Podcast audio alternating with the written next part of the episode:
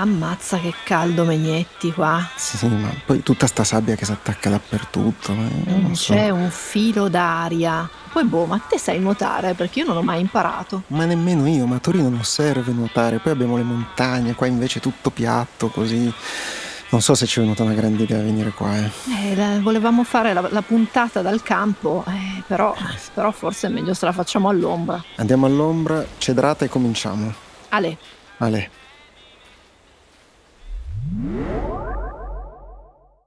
Oh, qui va molto meglio e quindi possiamo finalmente dire alle nostre ascoltatrici e ai nostri ascoltatori che inizia la prima puntata speciale di Ci vuole una scienza. non vedevate l'ora, eh? Ve l'avevamo promessa, quindi oggi parleremo solo ed esclusivamente di creme solari. Io sono Emanuele Megnetti. Io sono Beatrice Mautino e questo è Ci vuole una scienza.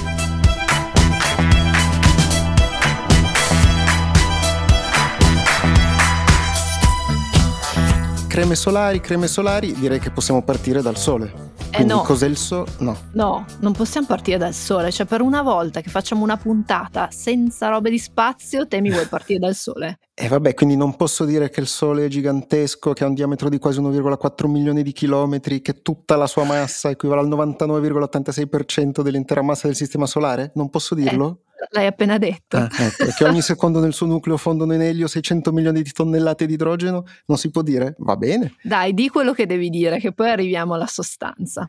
Che il Sole è una stella, alcune cose le ho già dette, anche 4,6 miliardi di anni, pensa come passa il tempo nel Sistema Solare, e dovrebbe durarne altri 5 miliardi, quindi avremo diverso tempo per raccontare alle persone come usare le creme solari.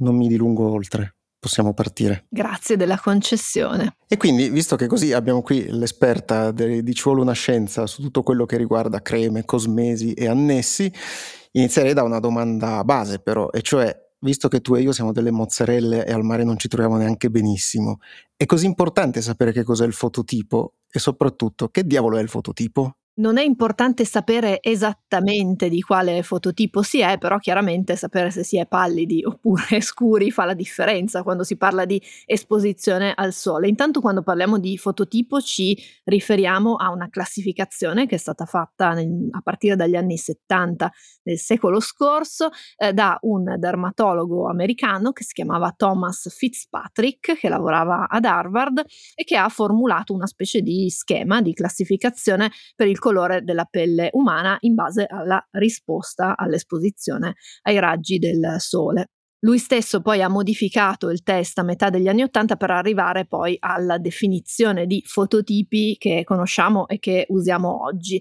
e che sono sei sostanzialmente, sei categorie. Si va dal fototipo 1 che è quello che da definizione si brucia sempre e non si abbronza mai Mi ricorda qualcosa?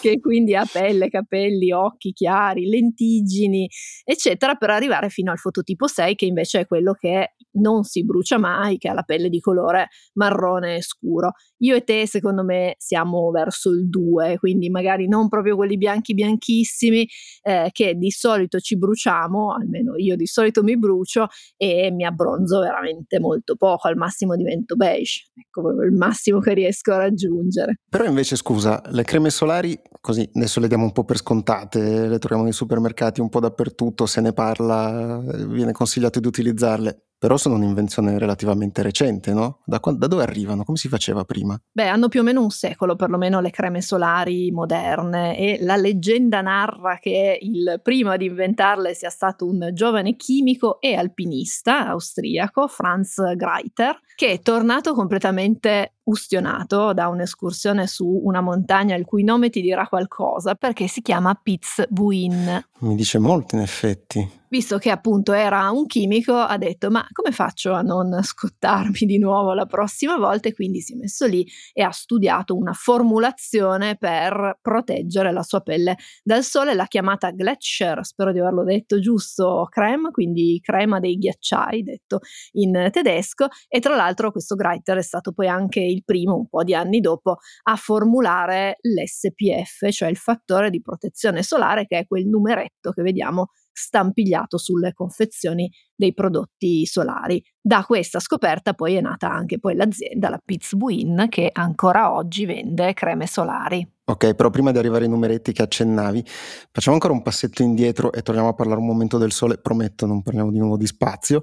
Però una cosa che si legge spesso e che si sente dire, questa determinata crema mi protegge contro i raggi UVA oppure mi protegge contro i raggi UVB.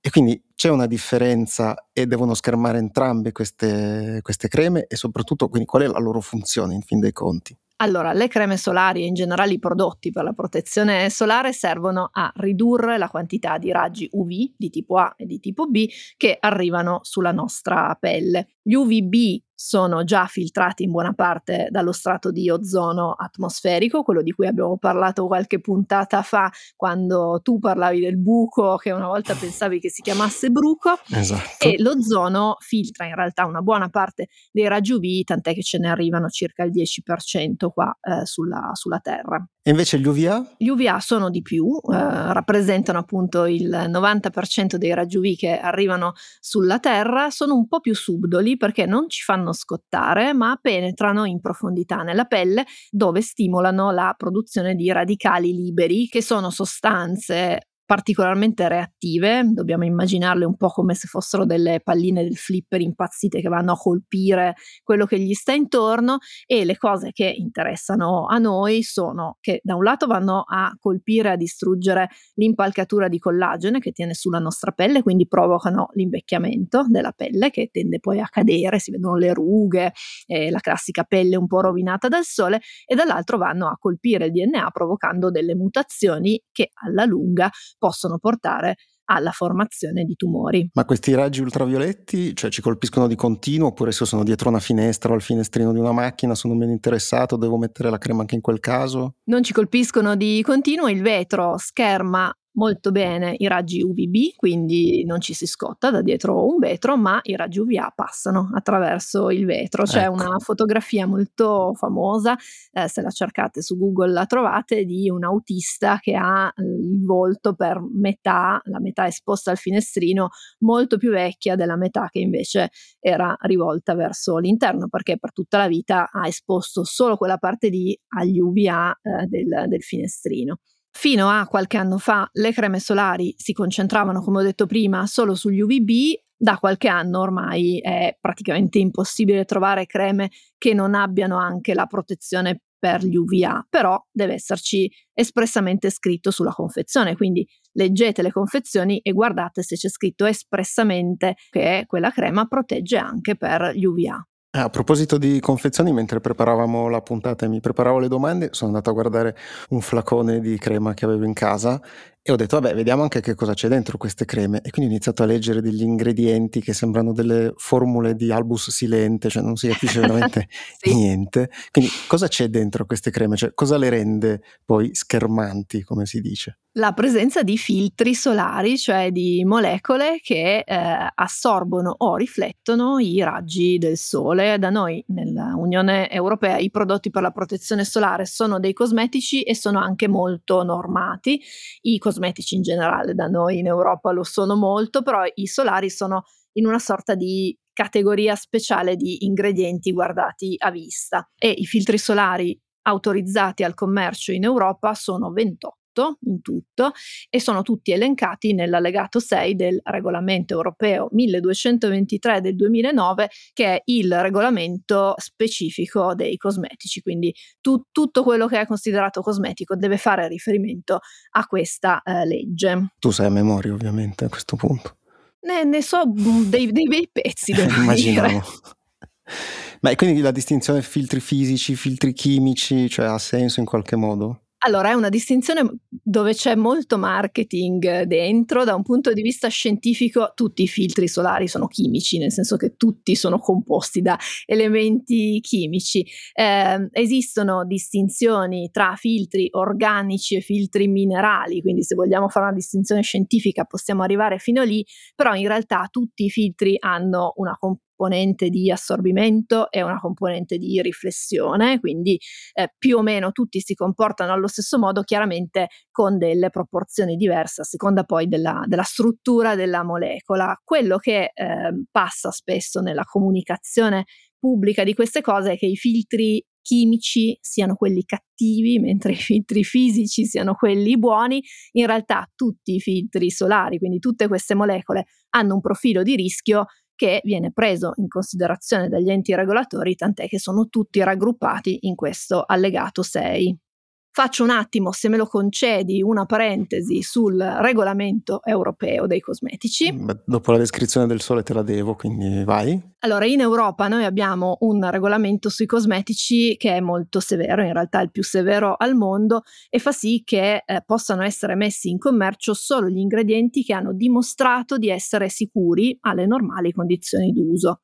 Quindi gli ingredienti possono essere pericolosi, e i filtri solari lo sono per, proprio per le loro caratteristiche intrinseche, però devono essere usati in condizioni di sicurezza. Per cui, per esempio, parlando appunto dei, dei filtri, devono essere usati in concentrazioni che hanno dimostrato di non arrecare danni alla nostra salute. Queste concentrazioni sono indicate nel regolamento, quello che ti ho detto prima, e sono vincolanti perché quel regolamento lì è una legge che ha valore in tutti gli stati membri. Ma e queste concentrazioni rispetto così a una crema medica, per esempio, pensiamo a una per curarsi i reumatismi, eh, sono più alti, più bassi, è paragonabile? Abbiamo sempre dei riferimenti giovani, eh Megnetti? sì.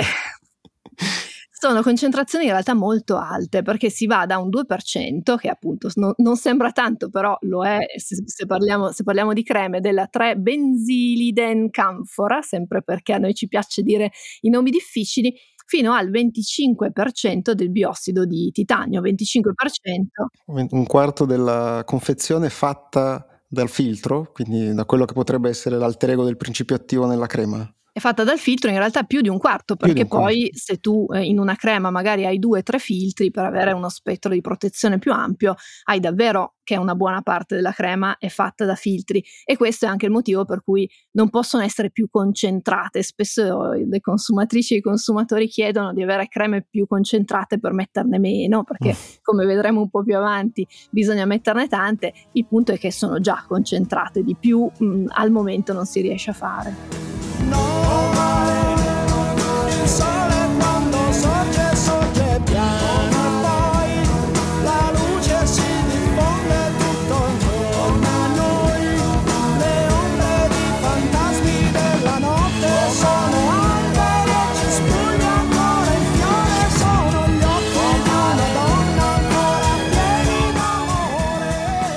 scelta musicale. Eh? Hai visto che roba?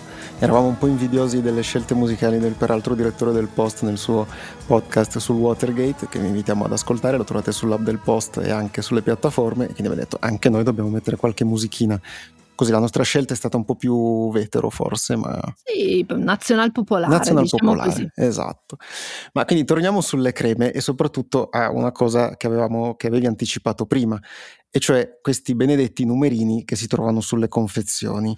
Che cosa indicano e soprattutto valgono così uguali tu- in tutto il mondo? Io posso comprare una 50 ed è sempre una 50 in Italia come in Giappone o negli Stati Uniti? Allora, quel numeretto si riferisce al numero di SPF, cioè di fattore di protezione, cioè quel parametro che è stato formulato da Greiter negli anni 30 del secolo scorso ed è una misura sperimentale che si calcola con dei test che vengono effettuati su dei volontari umani. La, nella puntata scorsa abbiamo parlato di trial clinici, ecco. questo è un qualcosa di, di simile.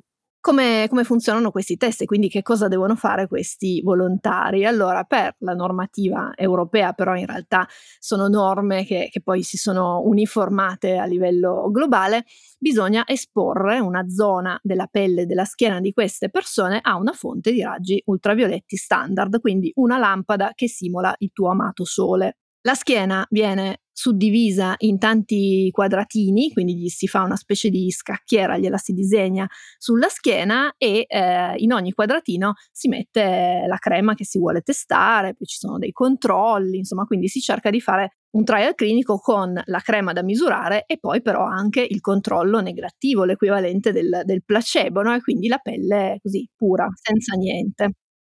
Gli operatori per prima cosa stabiliscono la quantità di raggi ultravioletti da sparare sulla pelle usando come punto di riferimento la dose minima per produrre un eritema sulla pelle nuda, cioè di fatto ti scottano. Ok, un po' sadica come attività, possiamo dire. Un pochino. e poi passano alle zone più protette dalla, dalla crema, aumentando progressivamente la dose di, di, raggi ultravioletti di quadratino in quadratino. L'idea è quella di far arrivare l'eritema anche, anche lì. Mm. Il giorno successivo vanno a vedere le differenze tra le varie aree e quindi fanno poi il rapporto tra la dose minima di raggi ultravioletti necessaria per produrre l'eritema sulla pelle protetta dalla crema e la dose sulla pelle nuda. Il numero che viene fuori è l'SPF, quindi se serve una dose di raggi ultravioletti 50 volte maggiore per farti venire l'eritema quando hai la crema, significa che quella crema lì ha un SPF di 50. Ah, ok. Quindi non, non è una scala che va da 1 a 100, potrebbe andare... Sì, sì, è una scala che, che può andare avanti quello che vuoi. Io negli Stati Uniti ho comprato una crema con SPF 170, per esempio. E questo, scusa, vale però per gli UVB. Invece per gli UVA, che abbiamo visto sono quelli un po' più fetenti, No. No, perché eh, ci sono dei test diversi da fare eh, per gli UVA. Storicamente si facevano dei test in vitro, quindi senza dei volontari umani, anche se ci sono dei test in vivo, quindi su volontari eh, umani anche, anche per quello, però appunto essendo test diversi portano a un risultato ovviamente diverso che prende il nome di UVA-PF, quindi fattore di protezione per eh, gli UVA, che a volte, devo dire raramente, viene indicato sulla confezione, ci sono dei prodotti che lo indicano, il più delle volte invece non viene messo e si mette solo eh, il, o un bollino con dentro scritto UVA oppure una dicitura che rimanda alla protezione per UVA. Se non c'è scritto il valore di UVA-PF, la legge europea, sempre quella, dice che per poter mettere il bollino il produttore deve garantire un UVA-PF di almeno un terzo dell'SPF, quindi se l'SPF è 50, l'UVA-PF deve essere almeno un terzo di 50, cioè circa 17. Quello che vorremmo che vi arrivasse è che queste misure sono misure sperimentali, quindi non sono degli indici teorici. Chi formula un cosmetico, quindi i chimici che producono i cosmetici, sanno che se mescolano certi filtri, ne mettono certe quantità, più o meno avranno una protezione di un certo livello però eh, non possono prevedere con certezza che cosa uscirà fuori da quel numeretto perché è un numero che viene fuori da una misura. Ok, poi ogni tanto però senti qualcuno dire, beh, però ho trovato solo questa crema al supermercato, è un po' più bassa dell'altra, quindi la metto un pochino più spesso, sarà come usarne una che invece ha un fattore di protezione più alto. Questo quindi non è vero. No, questo non è vero e tra l'altro c'è questa idea che eh, il numero di, di SPF sia una sorta di moltiplicatore del, del, tempo, per cui se io mi brucio in 10 minuti con la protezione 20 posso stare al sole 10 per 20, 200 minuti, cioè più o meno due ore. Questo mi è capitato di sentirlo anche in qualche farmacia, devo dire. Sì, sì, sì, è molto diffusa come informazione, ma perché è facile da, da comunicare, eh, basta fare una, una semplice operazione matematica. Il punto però, se noi andiamo sui fattori di protezione più alti, prendi il 50 per esempio, già questo giochino qui non funziona più tanto perché 10 per 50 fa 500, cioè 8 ore sotto al sole e se io mi metto 8 ore sotto al sole, anche se ho la protezione 50 mi ustiono, posto che io non ci starei mai 8 ore sotto al sole. Però, come abbiamo visto prima, non è tanto una questione di tempo quanto di quantità di raggi ultravioletti di tipo B che arrivano sulla pelle. E quindi, per esempio, dipende anche dall'ora. A mezzogiorno arrivano più raggi ultravioletti perché il sole sta in una posizione particolare che adesso non, non descriveremo, ma che permette di far arrivare più raggi ultravioletti rispetto, per esempio, al tramonto. Senza contare che la scottatura ha molto a che fare con il nostro fototipo, cioè col tipo di pelle che abbiamo noi. Per cui se io o te che abbiamo la pelle molto chiara, mettiamo la protezione 20, ci scottiamo comunque anche se met- la mettiamo più spesso di come metteremmo la protezione 30 oppure la protezione 50. Perché? Perché la protezione 20 lascia passare troppi raggi ultravioletti e quindi noi abbiamo bisogno di una protezione più alta da subito. Ecco, ma quindi allora Possiamo provare a fare un brevissimo prontuario a seconda della protezione, del livello di protezione, che cosa otteniamo in cambio veramente. Quindi se l'SPF è 10, quindi vuol dire che? Se l'SPF è 10 vuol dire che lascia passare un decimo dei raggi ultravioletti e quindi che ne ferma il 90%. Mm. Se l'SPF è 20 ne lascia passare un ventesimo, che vuol dire che eh, ne trattiene il 95%.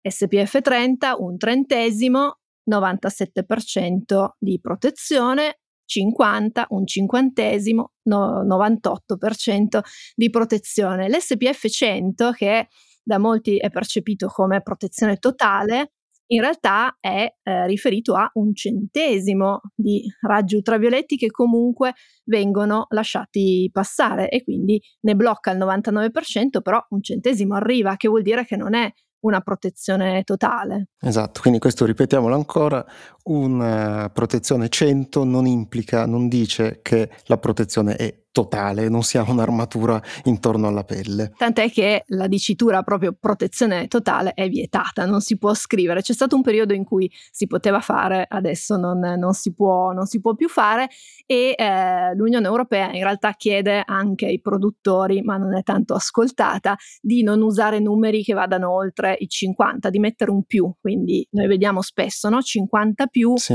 eh, in realtà non è vietato scrivere 70, 100, 130, eccetera, ma è sconsigliato dalla UE per non far passare l'idea di appunto protezione totale o protezione estrema.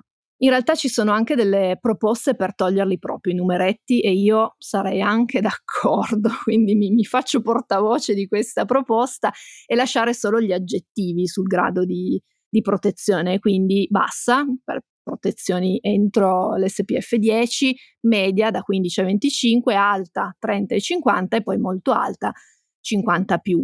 Questo perché le differenze, come abbiamo visto prima con tutto quel gioco di percentuali che abbiamo fatto, all'interno di una categoria sono minime, cioè tra 30 e 50 c'è un 1% di differenza, no?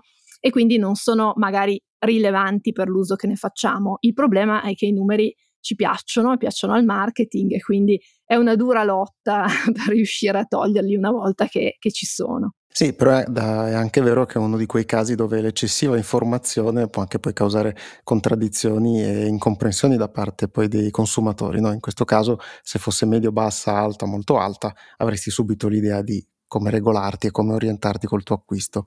Anche perché non è un'informazione immediata, insomma bisogna fare tutto quel ragionamento che abbiamo fatto prima di 1 su 30 e quindi il 97%, esatto. per cui è un po' difficile da, da, da capire immediatamente. E senti, però questo così l'abbiamo detto riguarda soprattutto l'Unione Europea, anche se poi come dicevi giustamente questi regolamenti sono abbastanza condivisi, perlomeno nei principi, eccetera. Però nel momento in cui adesso si possono acquistare le cose più facilmente, anche online, non solo da, da Amazon, ma da diversi altri rivenditori, può anche succedere che acquisti una crema che però è stata prodotta, metti in Giappone e che quindi ha delle indicazioni che sono un po' diverse. Queste possono essere usate nell'Unione Europea e ci si può fidare? Allora, per essere vendute legalmente nell'Unione Europea devono essere conformi alla normativa, quindi a prescindere da dove sono state prodotte, se vogliono essere vendute qui devono seguire il nostro regolamento. Questa è la teoria. Poi nella pratica arriva un po' di tutto e quindi bisogna fare un po' di, di, attenzione. In linea generale, come dicevamo prima, c'è una convergenza tra i vari regolamenti, perlomeno quelli dei grandi paesi produttori di cosmetici, quindi Stati Uniti, Giappone, Corea, Australia e poi ovviamente le, l'Europa. Ci sono delle differenze grosse, per esempio negli Stati Uniti i prodotti per la protezione solare sono considerati farmaci da banco, però farmaci, quindi non sono cosmetici, rientrano in un altro regolamento che ha delle eh, specifiche diverse di sicurezza, di, di, di produzione anche. Per cui le differenze ci sono, non sono differenze, almeno se parliamo di prodotti appunto eh, di, di, grandi, di, grandi, paesi, non sono differenze che poi sentiamo noi come, come, consumatori. Bisogna stare attenti alle varie falsificazioni o comunque alle cose veramente molto dubbie, però quello un po' sempre.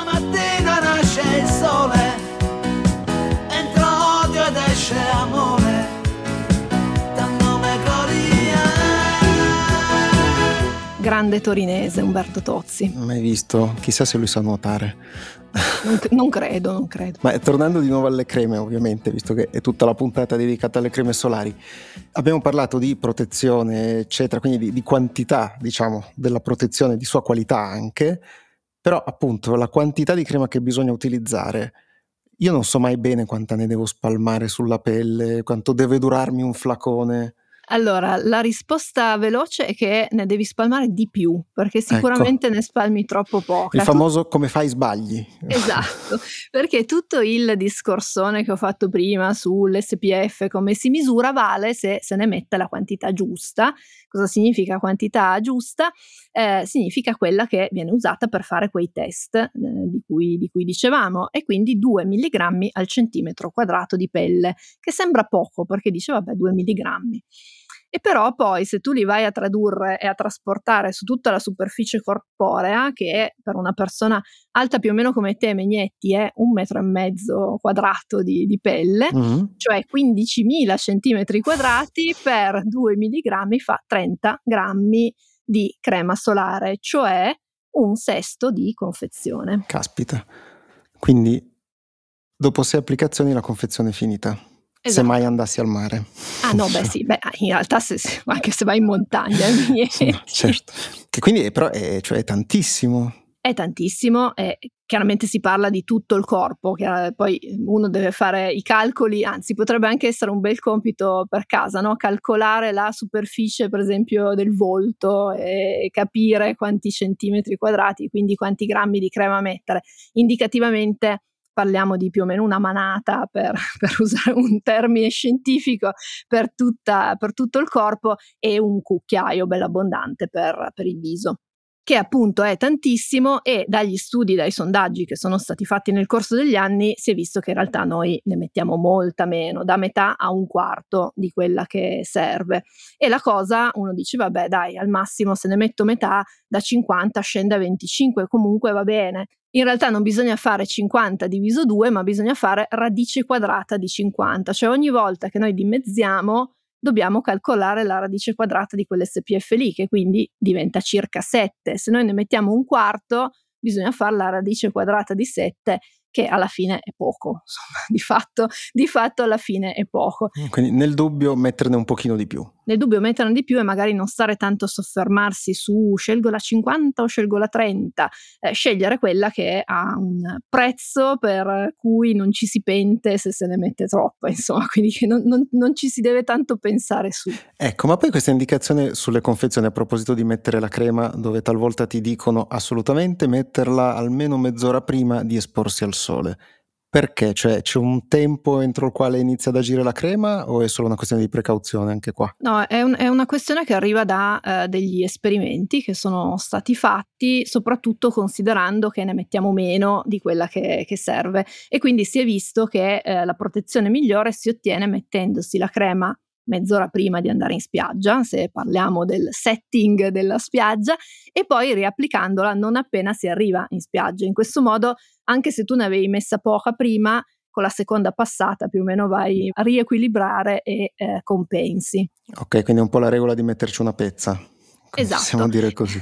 Esatto, e poi bisogna, come c'è scritto su tutte le confezioni, riapplicarla frequentemente, dove frequentemente è una misura di tempo che i produttori si guardano bene dal scrivere, ma significa tendenzialmente ogni due ore in condizioni ideali e poi però ogni volta che si suda, che Mm. si corre, che si fa il bagno, che quindi succedono quelle cose eh, che portano la crema a togliersi un pochino. Ma scusa, invece questa faccenda che se sono vestito, però in alcuni casi potrei lo stesso essere esposto ai raggi solari perché i tessuti non li filtrano? Dipende dal tessuto, Eh, ci sono tessuti come i jeans che bloccano pressoché totalmente i raggi ultravioletti, però fa caldo e quindi, e quindi magari con i jeans in spiaggia non ci si va, Eh, altri tessuti come il classico cotone delle, delle magliette in realtà proteggono molto poco e quindi ci si può scottare, a me è capitato, mettendosi una maglietta.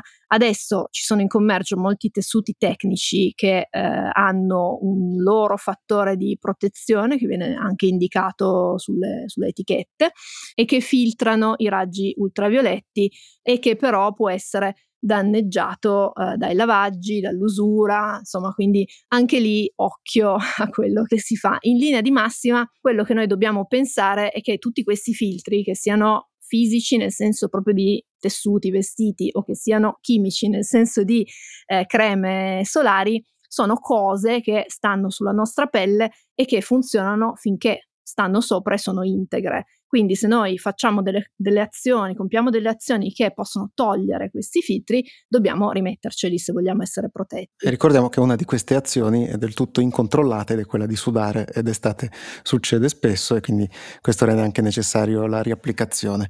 Però a questo punto ci abbiamo un po' girato intorno, è il momento di fare la domanda delle domande perché c'è anche chi ci tiene a questo aspetto, e cioè è vero che con la crema ci si abbronza di meno? This episode is brought to you by Kia's first three-row all-electric SUV, the Kia EV9, with available all-wheel drive and seating for up to seven adults, with 0 to 60 speed that thrills you one minute and available lounge seats that unwind you the next. Visit kia.com slash EV9 to learn more. Ask your Kia dealer for availability. No system, no matter how advanced, can compensate for all driver error and or driving conditions. Always drive safely. È vero, o meglio, ci si abbronza un po' più lentamente. Questo perché l'abbronzatura è un meccanismo di difesa della nostra pelle, che la nostra pelle mette in atto per proteggersi dall'azione dannosa dei raggi ultravioletti, producendo la melanina. Quindi, se noi proteggiamo la pelle, lei ci deve pensare un po' meno. Però, visto che le creme non proteggono totalmente, come abbiamo visto prima, visto che non ne mettiamo le quantità che servono per avere quella protezione lì, alla fine ci si abbronza lo stesso anche con la crema, fino ad arrivare al proprio massimo di abbronzatura concessa dalla propria genetica, perché io e te non diventeremo mai come Carlo Conti, per dirne uno molto abbronzato. Ok, e prima accennavi anche così agli aspetti riferiti al costo che hanno queste creme e alle varie tipologie, al fatto che alla fine si può scegliere quelle che sono un poco più economiche perché tanto devono essere in regola con quello che stabiliscono le leggi europee e non solo. Però, diciamo, tra le varie tipologie invece di creme, in realtà di protezioni solari che ci sono, perché oltre alle creme ci sono i latti solari, acque solari, gli spray, gli oli solari, cambia qualcosa? Allora, quello che cambia è la forma, non tanto la sostanza, perché tutti contengono quei 28 filtri solari, tutti hanno un SPF che viene misurato come abbiamo detto prima, la differenza è che alcune formulazioni, per esempio, so, gli spray sono un po' più difficili da misurare, cioè come fai a capire se stai mettendo 2 mg al centimetro quadro di uno spray, con la crema la vedi fisicamente, lo spray lo spruzzi, no? Eh, oppure le, le, acque solari o gli oli, insomma, metterne tanti eh, è un po' più difficile perché, vabbè, con l'olio poi sembri un po' un sofficino se ne metti Sei un troppo. po' rosolato. Esatto, per cui ci sono formulazioni che si prestano un po' di più a essere messe in grande quantità e altre che invece eh, un po' meno e quindi l'ideale è scegliere un prodotto che ci piace e fare poi un po' di prove per capire se ne mettiamo abbastanza.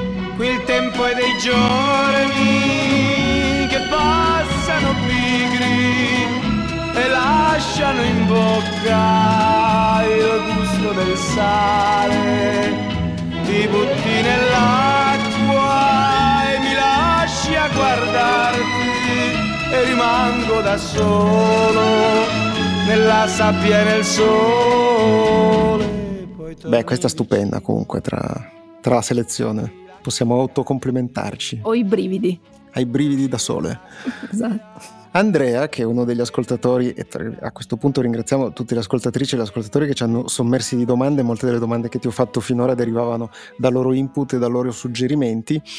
Chiedeva anche, ma come funziona però l'assorbimento da parte della pelle di queste creme? Cioè c'è qualche rischio col fatto che queste creme penetrino in profondità, per esempio eh, nel nostro organismo? Allora, la pelle per nostra fortuna assorbe molto poco, tant'è che si dice no, che è una barriera. Sembra che assorba le creme perché noi le spalmiamo, ci vediamo tutti unti e poi dopo un po' eh, quell'unto scompare, quindi pensiamo che la pelle l'abbia assorbito, in realtà evapora, quindi parliamo di evaporazione delle componenti volatili. Quello che in parte può essere assorbito sono proprio i filtri solari, motivo per cui sono un po' guardati a vista dagli enti regolatori, come dicevamo prima, e sono strettamente normati. Ecco, a proposito di normativa, una cosa che si legge spesso a ondate anche sui giornali, ci sono dei momenti, spesso proprio in prossimità dell'estate, quando si riprende l'utilizzo delle creme solari, si legge talvolta che le creme solari causano il cancro, che è una cosa che è abbastanza controintuitiva, visto che servono per prevenire o ridurre comunque i rischi legati ai raggi che possono essere dannosi per la nostra pelle. Come stanno le cose? Allora, queste notizie nascono dagli studi eh, di tossicologia che si fanno appunto per capire se i filtri solari sono sicuri eh, o meno e proprio per quello che dicevo prima, cioè che i filtri solari possono superare la barriera della pelle ed entrare in circolo. Questa cosa la sappiamo ormai da molti anni, ci sono molti studi che, che lo dimostrano, quello che manca spesso nel racconto che si legge eh, in questo periodo, quando appunto esce l'allarme, è la seconda parte, cioè quella un po' più complessa, nelle quali vengono fatte le analisi di tossicologia per capire se le quantità in gioco di filtri che entrano in circolo sono rischiose per la nostra salute a noi esseri umani piace un po' ragionare per assoluti, quindi o una cosa c'è oppure non c'è, però nelle valutazioni di rischio eh, quello che ci interessa è quanto ce n'è di un qualcosa e se quelle quantità devono in qualche modo preoccuparci oppure no. In Europa tutti gli ingredienti autorizzati e i filtri solari sono fra questi, devono avere un margine di sicurezza, viene chiamato così, superiore a 100, che significa che l'assorbimento deve essere di un centesimo della dose che può provocare dei danni. Quindi tu in teoria potresti mettertene 100 volte quella che non ti metti, perché ne metti comunque meno, prima di avere un qualche problema. Come dicevi tu, i solari il cancro lo prevengono perché i raggi ultravioletti, naturali oppure artificiali, compresi quelli delle lampade abbronzanti, sono inseriti nella lista dei cancerogeni certi dall'Agenzia internazionale per la ricerca sul cancro dell'OMS. Dagli studi che sono stati effettuati negli anni sappiamo che il rischio di sviluppare un tumore della pelle aumenta con l'esposizione al sole, c'è un aumento del 5% del rischio eh, a ogni grado di latitudine, quindi man mano che ci si avvicina all'equatore. In più c'è uno studio epidemiologico famoso fatto in Islanda ormai qualche anno fa perché negli anni Ottanta è esplosa la moda dei lettini solari in Islanda. Il sole ne vedono poco e anche quando lo vedono non è mai il sole che conosciamo noi che viviamo sul Mediterraneo. Insieme alla moda però è aumentata anche l'incidenza di tumori della pelle, tant'è che a un certo punto tra la fine degli anni 90 e i primi anni 2000 gli islandesi sono schizzati al primo posto per incidenza dei tumori della pelle tra i paesi del nord, mentre fino agli anni 80 erano quelli che ne avevano meno in assoluto. E quindi è partita poi una campagna informativa per ridurre l'uso dei lettini abbronzanti e con questa riduzione è rientrato anche l'allarme tumori della pelle. Ecco, parlando di rischi e benefici, possiamo anche ricollegarci a una domanda che ci ha fatto Leonardo e qualche altro ascoltatrice per chiederci invece eh, come funziona con i bambini e le creme solari, e cioè eh, ci sono delle linee anche di creme che sono per i bambini o almeno vendute come se fossero per i bambini, però eh, in generale anche è opportuno che i bambini prendano il sole, come bisogna regolarsi? Allora, ci si regola secondo le linee guida emesse dal Ministero della Salute che si trovano, devo dire, abbastanza facilmente, nonostante sia il, il, sito del Ministero della Salute, però queste linee guida si trovano e che specificano che i neonati, quindi fino a sei mesi di vita, il sole diretto non lo devono proprio prendere mai, questo non solo per i danni eh, legati ai raggi UV, ma anche per questioni proprio di, di, di caldo e di, e di, temperatura. E fino all'anno e in generale poi con i bambini piccoli bisogna sempre prediligere quelle protezioni fisiche come l'ombra, come i vestiti, i cappelli, gli occhiali, i tessuti adatti prima di arrivare a alle creme solari. Questo anche perché la pelle dei bambini è più permeabile e quindi tutti i discorsi di sicurezza che abbiamo fatto prima con i bambini diventano un po' più rilevanti. Questo non significa che i prodotti in commercio per i bambini non siano sicuri, se sono in commercio lo sono, però eh, il Ministero invita a prediligere appunto altri tipi di protezione prima delle creme solari e poi e poi se, anche le creme se proprio li si deve mettere al sole. A proposito di differenze, invece il prezzo delle creme solari di solito per il viso è più alto rispetto a quello delle creme così, normali per tutto il corpo. È una differenza giustificata? Cioè le creme per il viso sono fatte diversamente, hanno un tipo di protezione che è diverso o alla fine sono la stessa cosa? Dal punto di vista della protezione sono la stessa cosa, quello che cambia è l'estetica, quelle per il viso magari tendono ad essere un po' meno lucide delle altre, hanno una consistenza che è più simile a quella dei prodotti per il viso, però appunto non c'è una differenza sostanziale sulla protezione. Non c'è neanche una differenza legata al prezzo, cioè una crema che costa tanto non, non, è, non è, detto che, che, funzioni meglio di una crema che costa poco. Insomma, su questo eh, ci sono anche qui molti studi comparativi dove, dove, si vede che il prezzo è una questione di marketing più che di efficacia o di sicurezza. E sul prezzo poi incidono anche dei ragionamenti che si fanno quando uno ha la crema in casa e la vorrebbe usare per almeno due stagioni estive e c'è il famoso barattolino con l'indicazione dei mesi che dovrebbe quindi indicare la scadenza dal momento in cui la confezione sarà stata aperta. Come si determina questa scadenza? Ci hanno chiesto le ascoltatrici e gli ascoltatori ed è proprio vero che scadono le creme solari? Scadono come scadono tutti i cosmetici, quella scadenza lì che si chiama PAO, cioè Period After Opening, periodo dopo l'apertura, si riferisce alla sicurezza del prodotto da un punto di vista di, eh, per esempio, crescita di muffe, di batteri, quindi di efficacia più dei conservanti che, che del resto. Quindi non va a indagare se la crema solare protegge ancora dal sole, ma ti dice se tu la usi entro quel periodo io produttore ti garantisco che, eh, che è sicura.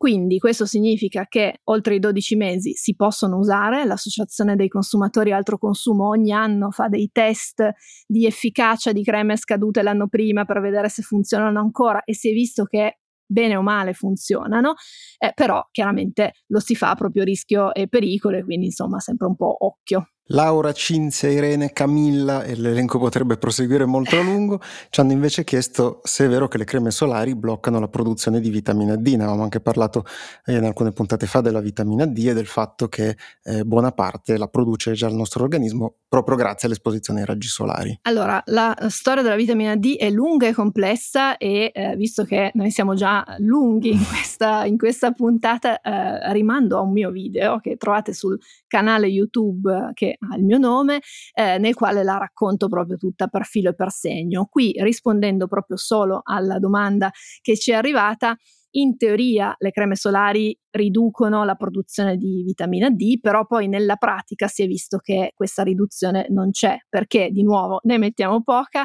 non la riapplichiamo come dovremmo e comunque anche messa in condizioni ideali, come abbiamo visto, non blocca totalmente i raggi ultravioletti. Anche qui ci sono molti esperimenti che sono stati fatti eh, nel corso del, degli ultimi anni con so, partecipanti che usavano la crema e partecipanti che avevano una crema placebo, quindi simile alla crema solare ma senza i filtri e si è visto che eh, dopo l'esposizione al sole per un periodo abbastanza lungo non c'erano differenze di produzione di, di vitamina D tra questi gruppi. Oppure eh, c'era stato un esperimento molto interessante per i risultati eh, fatto qualche anno fa nel quale si vedeva che eh, le persone che usavano la crema rispetto a quelle che proprio non la usavano in realtà producevano più vitamina D i ricercatori se lo sono spiegato col fatto che chi usava la crema stava di più al sole comunque e quindi era più esposto al sole e quindi alla fine produceva più vitamina D.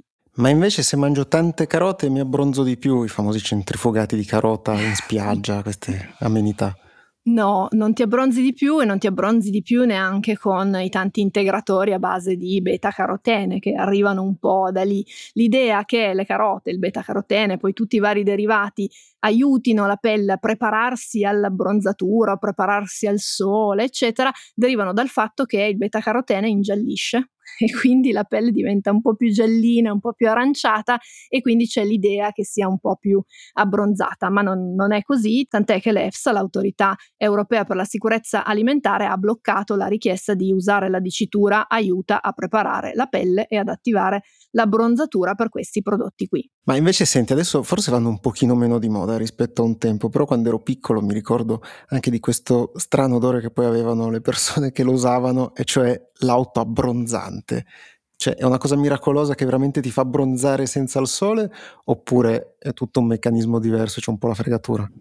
No, non è una fregatura, però non ti abbronza ma ti colora. Il responsabile di questo colore è uno zucchero che si chiama di idrossiacetone, uno zucchero particolare che tra l'altro ha una storia molto bella della sua scoperta perché eh, veniva utilizzato per dei test per, per, il diabete e a un certo punto quando a questi test hanno partecipato dei bambini, i bambini si sa che insomma gli dai delle cose e poi loro le sputano e quindi eh, sputando eh, una ricercatrice di Cincinnati che si chiamava Eva Wittgenstein ha, ha visto che questi sputi macchiavano la pelle ma non i vestiti E quindi incuriosita, insomma, ha indagato questa cosa e si è scoperto che il diidrossiacetone si lega con le proteine dello strato corneo della pelle con una reazione che è simile alla reazione di Maillard, che è quella che si forma nelle bistecche quando, quando si cuociono, e che le porta un po' a imbrunirsi, no? E quindi da lì poi, insomma, è stato brevettato e, e, e oggi abbiamo gli auto abbronzanti. Non è vero che non sono di moda, eh? tra l'altro, ah, Magnetti, si ecco, usano, ecco, si non usano. frequento le spiagge, quindi... o le palestre. Comunque non c'entra niente la bronzatura, è davvero solo un colore che, eh, che viene dato e che, che, però non protegge dal sole. E quindi scusa, è il DHA che ha quell'odore un po' particolare? Sì, è la reazione che si forma tra il DHA e, il, e le nostre proteine, sì. L'effetto bistecca, diciamo. Sì. Un'altra cosa che così si legge spesso sui giornali, anche qua a ondate, è che eh, ci hanno chiesto diverse ascoltatrici e ascoltatori, citiamo Gaia per citarli tutti, è che però l'utilizzo delle creme solari, per esempio al mare, implica poi che centinaia, se non migliaia di persone si immergano e quindi tutte le sostanze chimiche che sono contenute in queste creme finiscano negli ecosistemi marini, causando potenzialmente anche dei danni. Si legge per esempio spesso del danneggiamento dei coralli. Eh, come stanno le cose?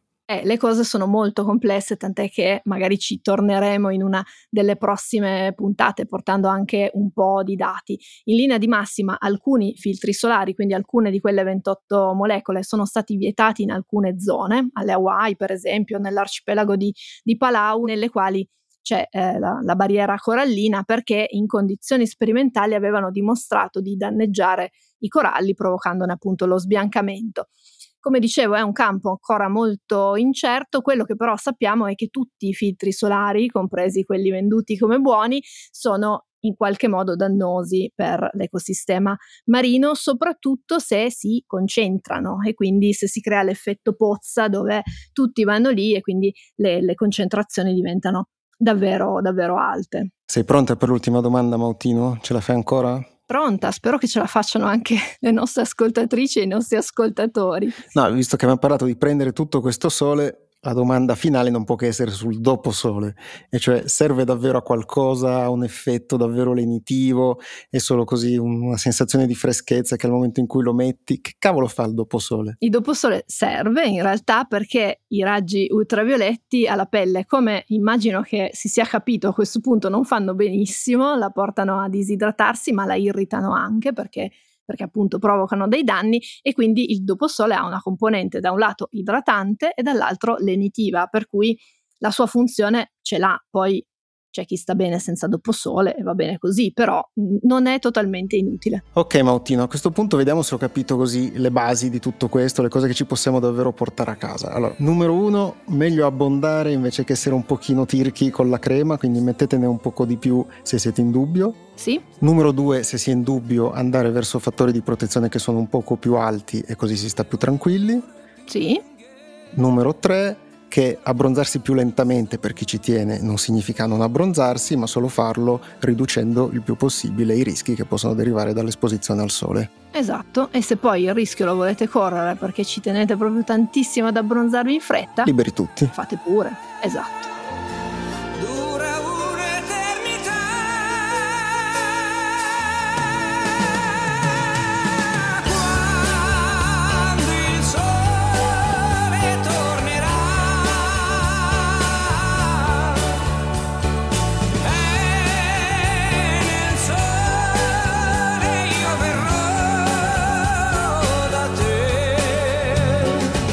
Vabbè, direi che a questo punto, Mautino, tutto quello che c'era da dire sulle creme solari l'abbiamo detto.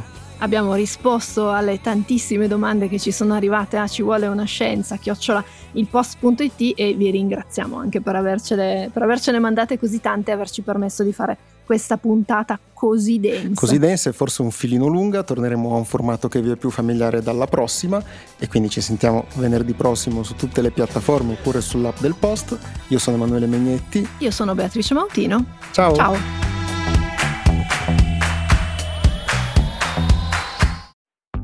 Come si decide un libro, chi lo vende, chi lo promuove, che economie ha, come funzionano le librerie? Sono tutte cose che il Post prova a spiegare quando si occupa dei libri.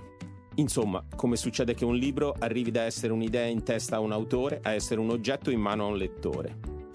Adesso lo raccontiamo dal 21 marzo con le 10 lezioni sui libri, un corso online del Post per capire come funzionano ruoli e meccanismi nel mondo dell'editoria, insieme a me, che sono Luca Sofri, e a chi queste cose le fa di mestiere.